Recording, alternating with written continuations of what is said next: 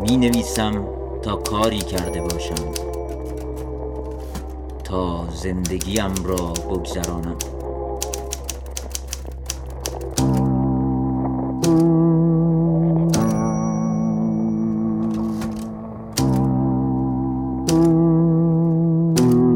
رادیو گوشه. دلم می‌خواهد رادیو را بغل کنم. بوی تن من بخشی از موسیقی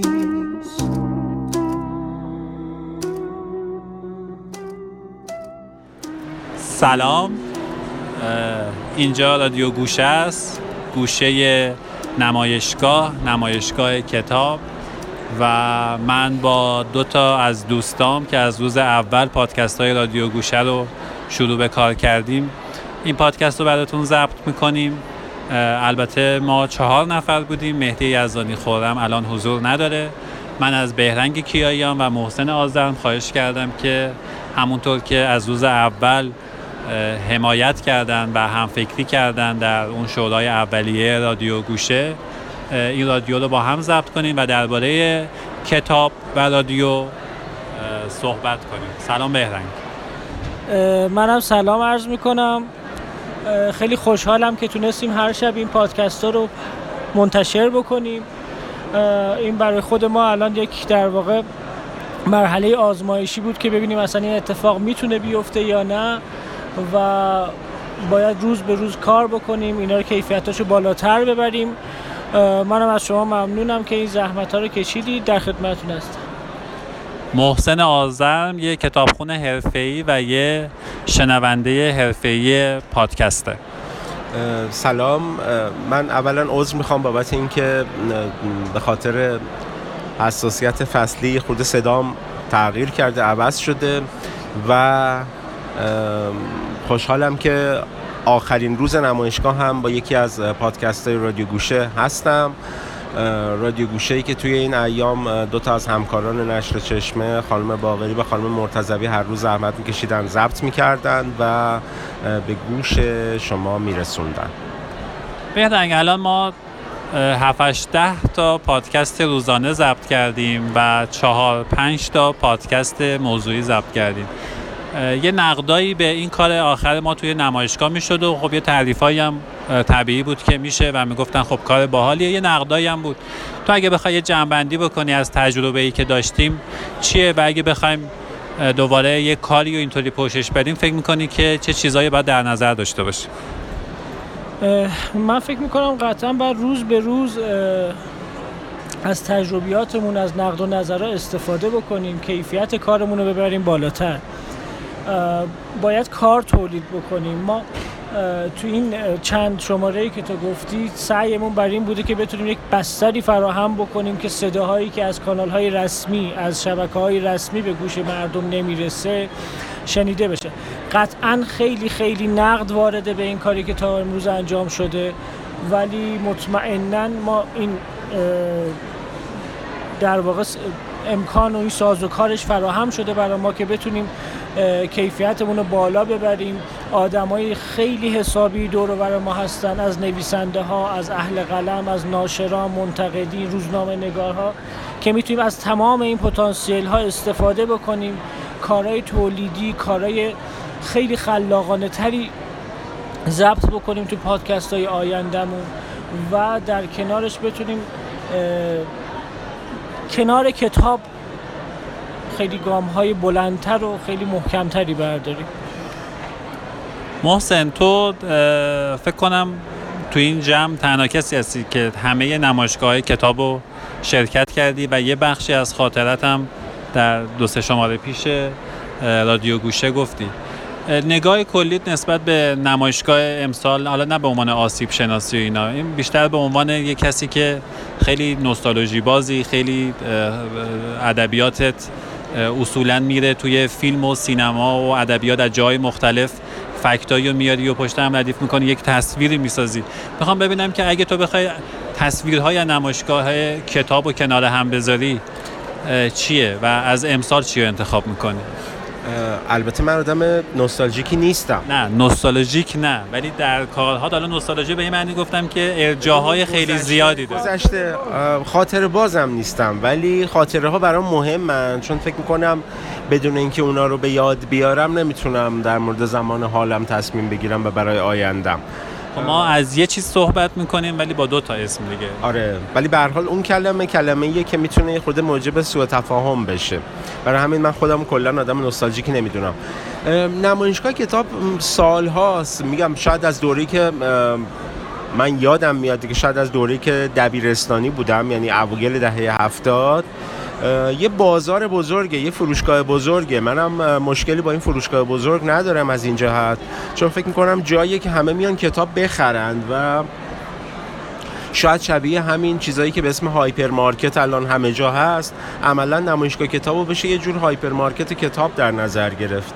اما فکر می‌کنم یه چیزی که در واقع جذابش می‌کنه اون حالت در واقع مناسک و آینیه که انگاری توش هست برای اینکه همه سالی یه بار کتاب دوستان حتی اونایی که صرفا روی جلد کتابا رو می‌بینن و کتاب نمی‌خرن سالی یه بار شال و کلا می‌کنن میان نمایشگاه واسه اینکه حداقل جلد کتابا رو ببینن و یه چهار تا قرم بزنن که مثلا کتاب در نمیاد یا در میاد چرا اینقدر گرونه.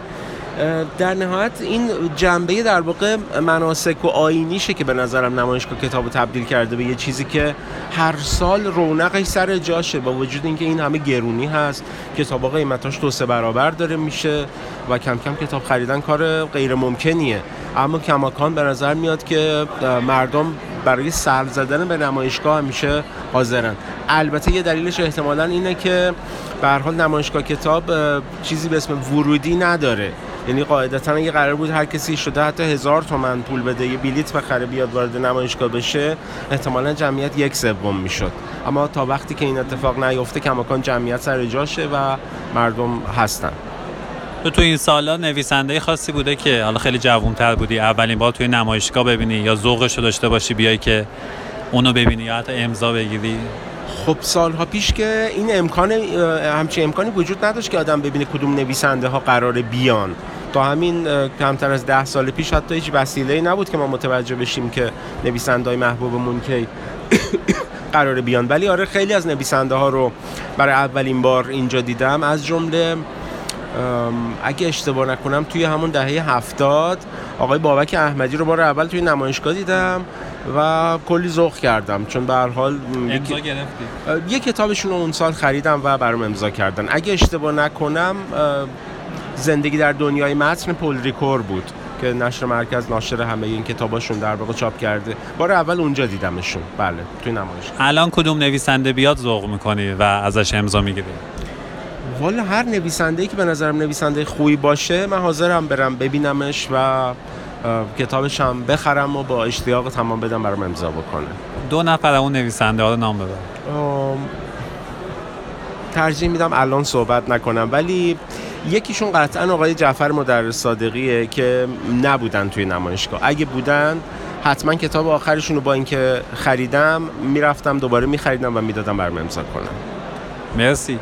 بهرنگ تو سال هاست که تجربه در واقع کار انتشارات انتشارات داری دیگه و با خیلی نویسنده ها دمخور هستی آشنا هستی اینا. یه خود برگردیم به عقبتر. همین سوالی که هم محسن کردم. تو مثلا کسی بوده که ذوقش رو داشته باشی بیای نمایشگاه ببینیش؟ منم تو اون اواخر دهه هفتاد که خب مستقیم شرکت نداشتم توی نمایشگاه یعنی توی غرفه وای نمیسادم به عنوان مخاطب می اومدم آقای مشیری رو تو نمایشگاه دیده بودم و خیلی ذوق کرده بودم. خیلی برام لذت بخش بود. اینقدر خودشون آدم دوست داشتنی و مهربونی بودن. خیلی خیلی کیف کردم دیدمش. امضا گرفتی؟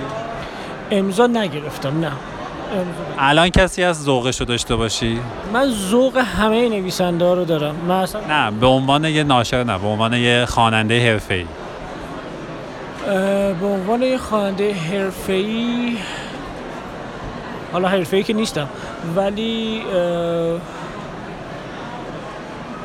چرا اگه آقای پاموک می اومد میدیدمش پارسال خیلی دوست داشتم ازش امضا بگیرم کتابشو داشته باشم. یا اگر نویسنده ایرانی من هنوز که هنوز عاشق آقای دولت آبادی هستم.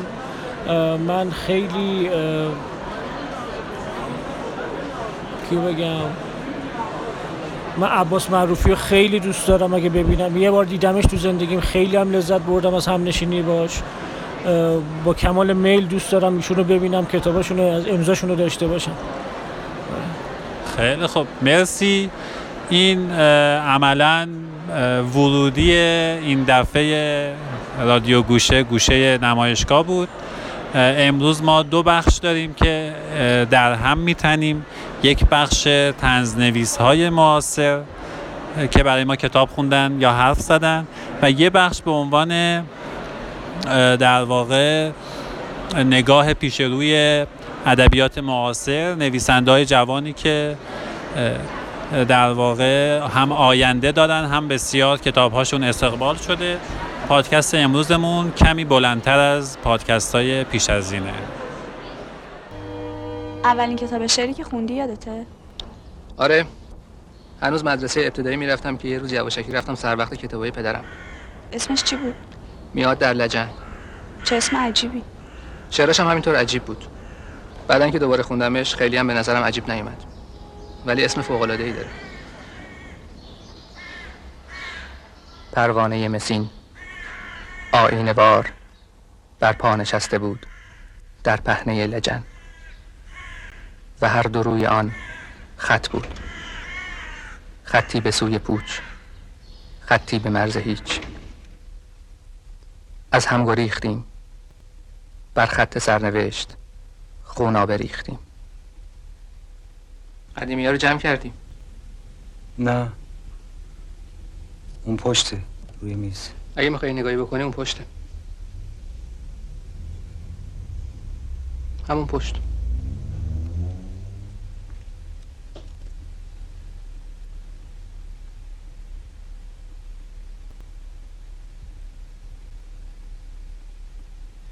پیداش کردیم چی رو؟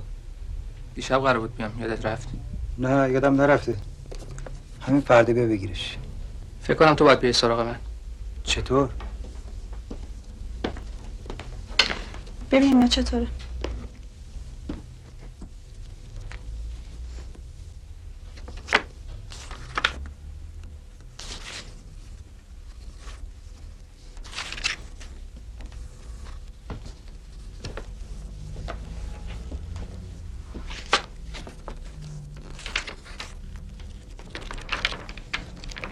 این یکی که عالیه.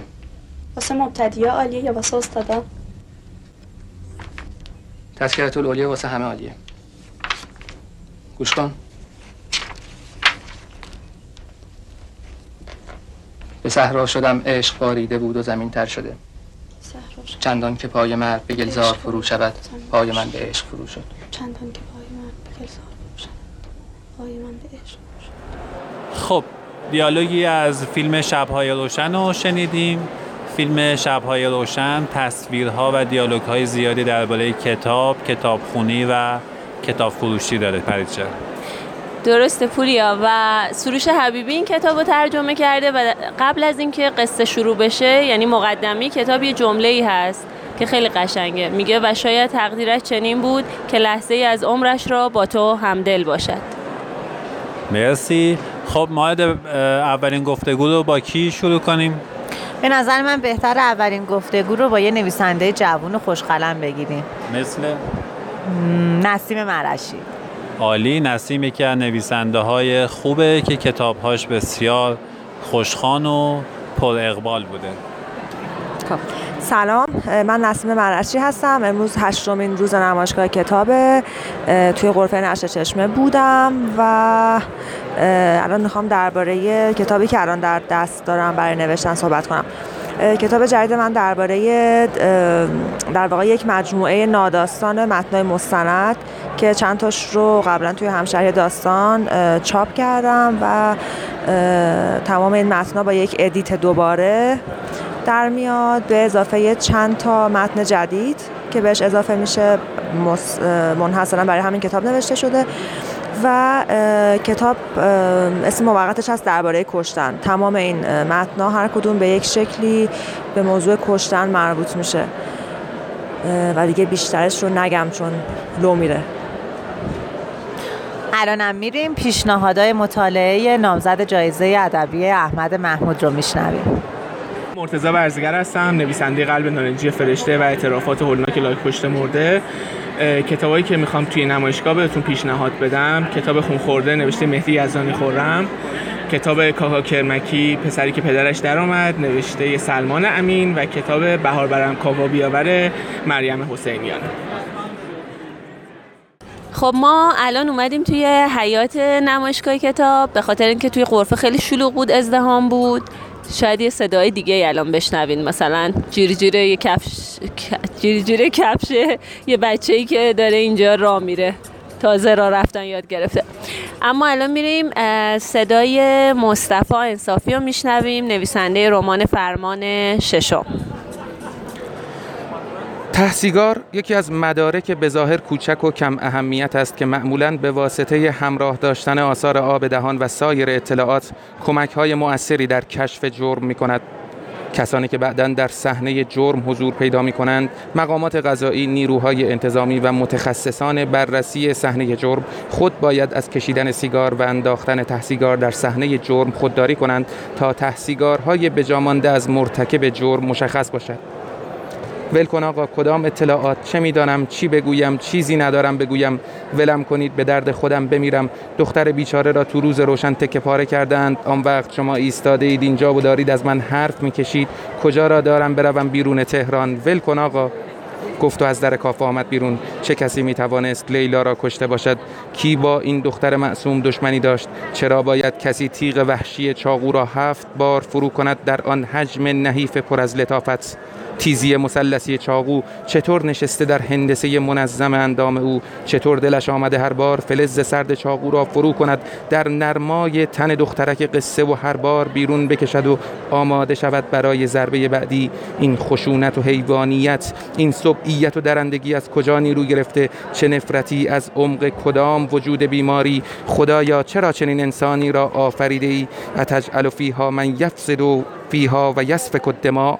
تو چه میدانی که ما نمی‌دانیم؟ لیلا هر بار که تیغ تیز چاقو فرو رفته در تنش و بیرون آمده چقدر درد کشیده چطور نفس کشیده چقدر ترسیده چطور از درد به خودش پیشیده چقدر طول کشیده تا نفس آخر. بده ببینم چیه. فرانیانزوی یه چیزی پر از درد و راز و رمز و عشق ببین حالا اگه می‌خوای مخت کار کنه اینو بخون. حالا اگه می‌خوای یه خود بسوزی بیا اینو بخون. آخ ابراهیم مرا تو بی سببی نیستی به راستی سلت کدام قصیده ای غزل؟ بیا بیا بیا بیا بیا نه نه نه نه نه من می‌خوام یه سبب بخشی از صدای فیلم هامون رو شنیدیم ساخته داروش مهرجویی. الانم با هم میریم. پیشنهادات مطالعه نویسنده ای رو گوش بدیم که از داستانهاش اختباس صورت گرفته و نویسنده کتابیه به نام استخان سلام من علی هیدری هستم. نویسنده رمان استخوان که به تازگی نشر چشمه منتشر کرده. می‌خوام چند تا کتاب جدید براتون معرفی کنم. جدید از این نظر که خودم خیلی جدید خوندم. یکی مجوس جان فالز فکر می‌کنم که خیلی خیلی من دوست داشتم و فوق العاده است. رمان بعدی می‌تونم خون خورده مهدی یزدانی خرم رو معرفی کنم که یه توضیح نمیدم احتمالا باید زیاد ازش شنیده باشین. و شکوفای عناب آقای جولایی و شاید کتاب خم علیرضا سیف الدینی کتاب قبلی آقای سیف الدینی به نام خروج هم من خیلی دوست داشتم. امیدوارم شما هم پیشنهادات منو بخونید و دوست داشته باشید. علی هیدری علاوه بر اینکه نویسنده خوبیه و برای داستانهاش وقت زیادی می‌ذاره. رفیق خیلی خوبی هم هست که وقت زیادی رو برای رفاقتش می‌ذاره. حالا میریم سراغ زهرا عبدی.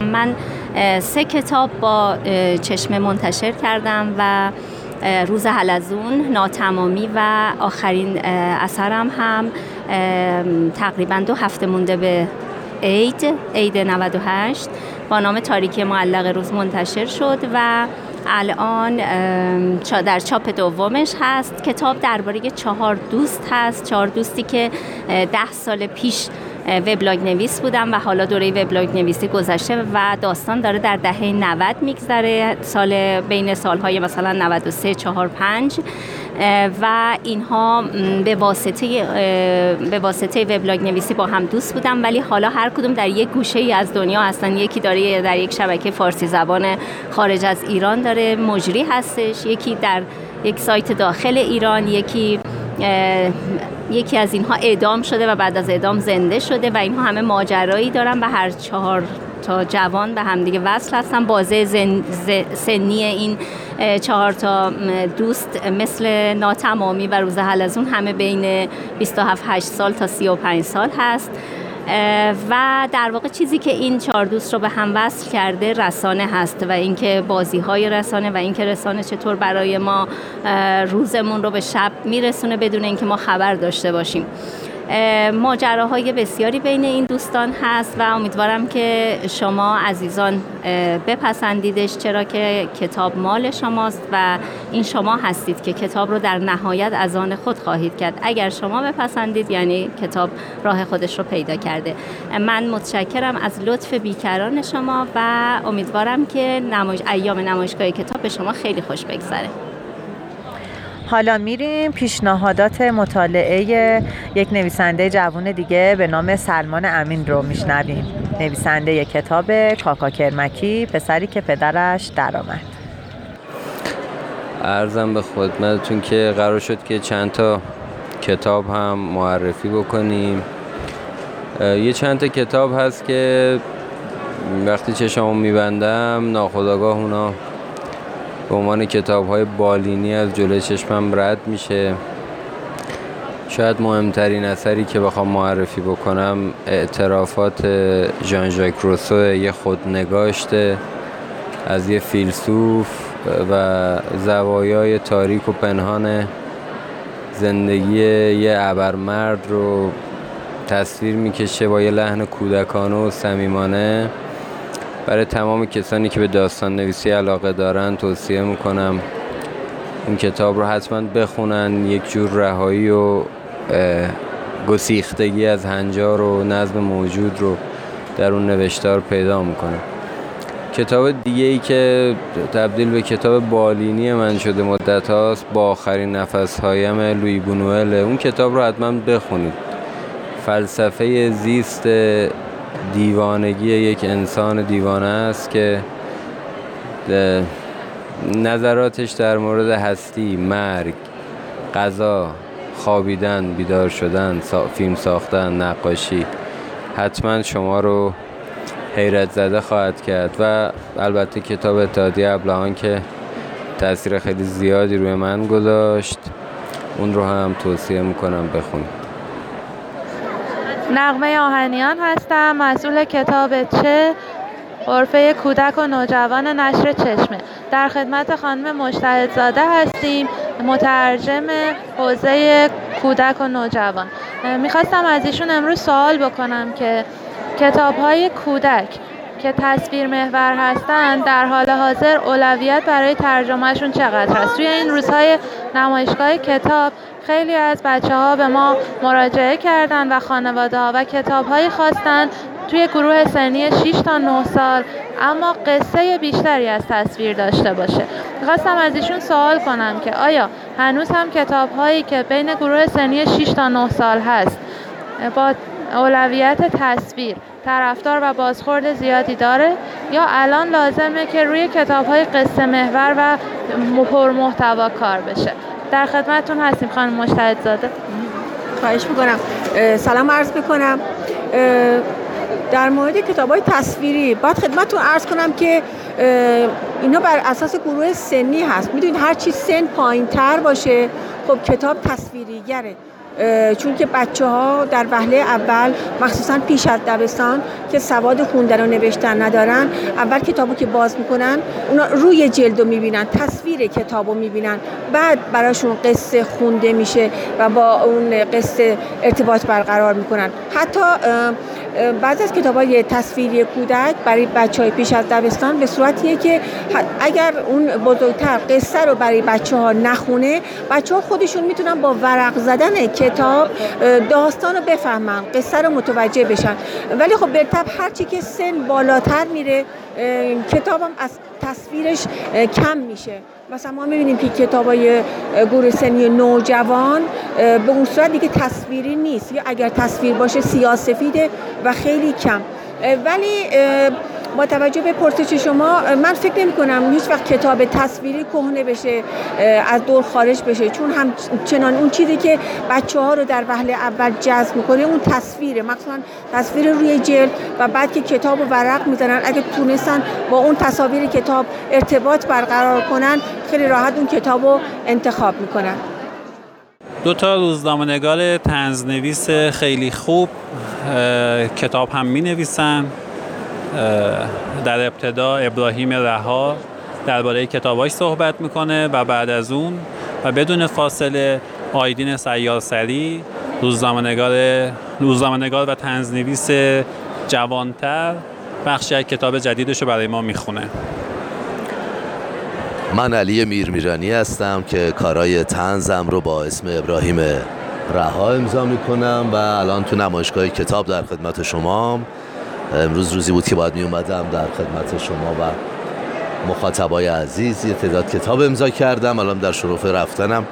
آخرین کار هم در واقع تکمیل شدن سگانه هر دنبیله که الحمدلله تموم شد. بعد سه سال این پروژه تموم شد. آقای رها و یا آقای میرمیرانی عزیز یک خلاصه ای از این سگانه هر دنبیل هم میگین. حالا یه جوری که اسپویل هم نشه برای شنوندگان خوب رادیو گوشه. ببینید دریوری پرت و پلا و چرت و پرت سه تا رمانن که در ادامه همن و در عین حال مستقلن. یعنی اگر مخاطب هر کدوم از اینا رو جداگانه بخره ضرر نمی‌کنه چون داستان مستقل خودش رو داره و گویاست. و در عین حال و در عین حال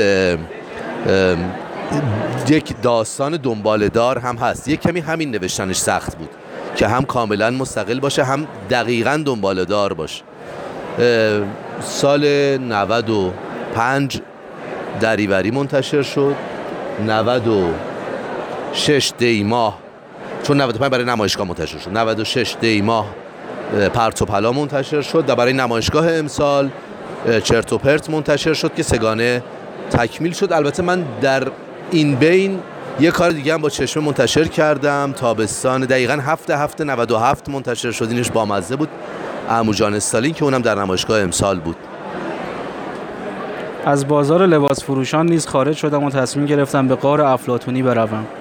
با همان چهره و لباس مبدل سوار بر تاکسی به مقصد قار شدم. روی صندلی عقب منتها سمت راست نشستم. مسافرها تکمیل شدند و حرکت کردیم.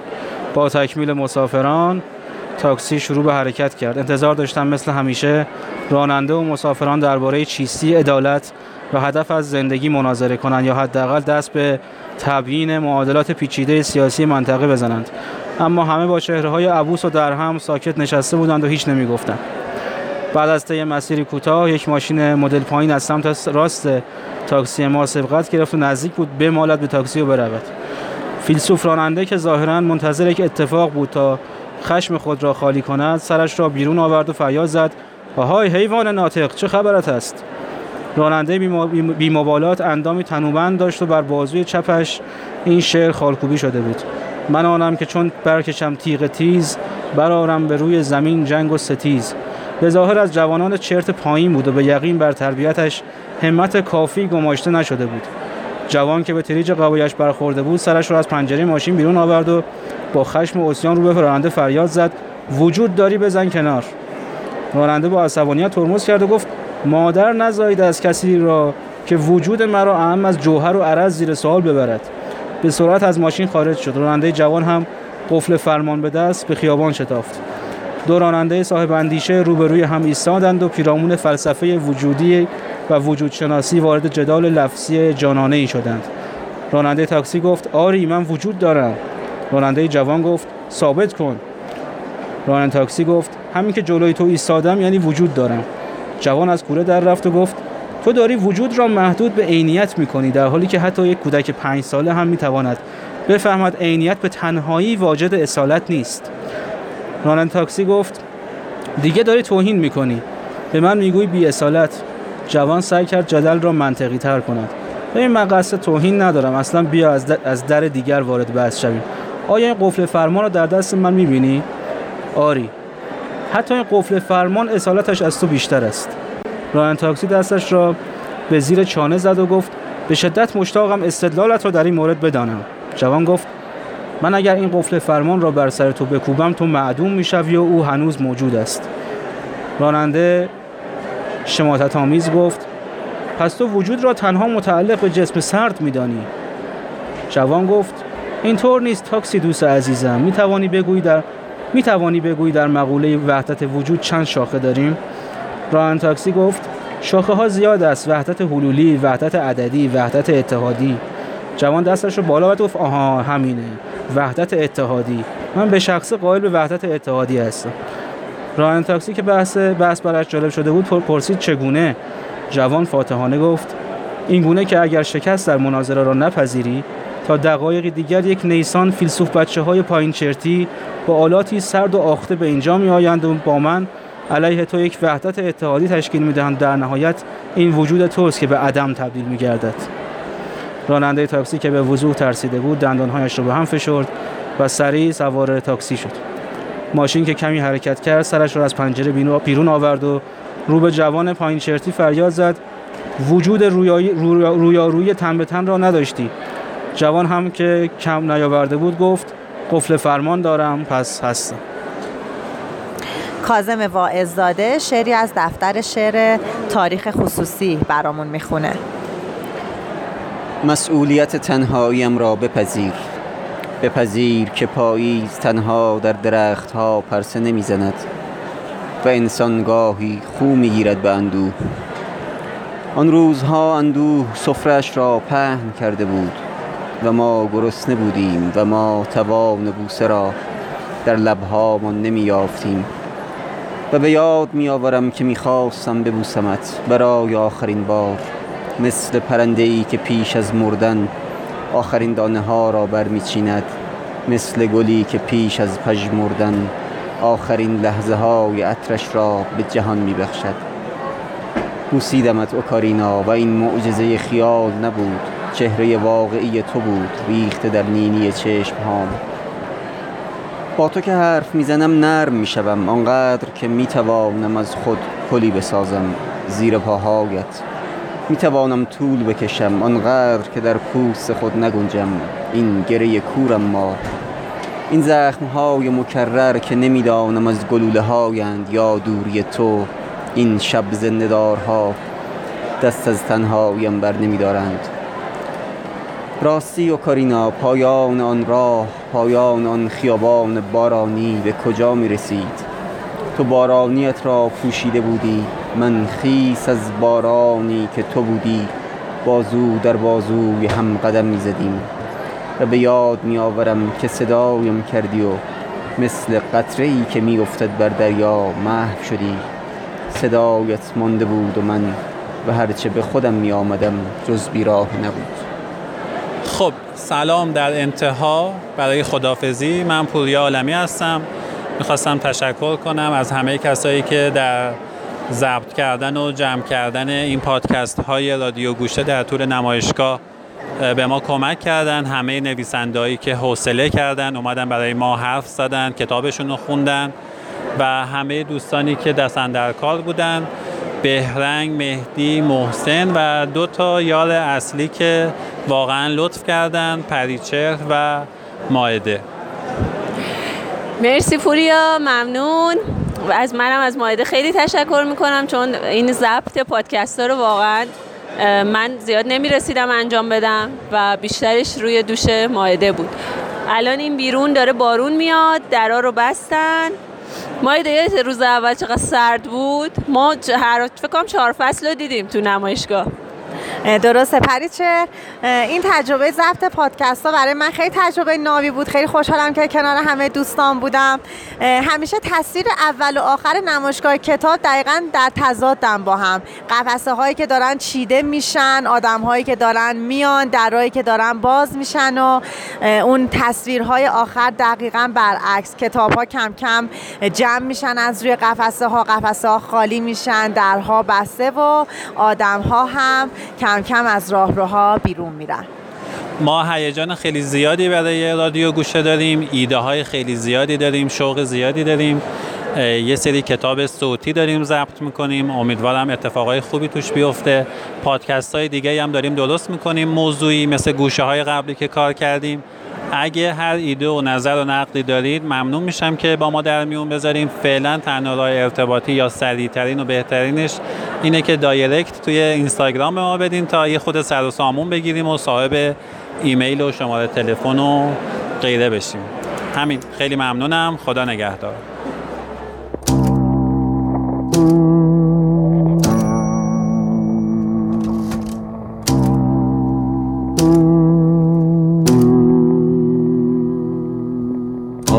دارم. گوش می‌کنم به آهنگی. که پاک مرا برده بیرون از این دنیا. دیگر عین خیالم نیست. زندم یا می‌خواهم بمیرم؟ دلم می‌خواهد رادیو را بغل کنم. بوی تن من بخشی از موسیقی.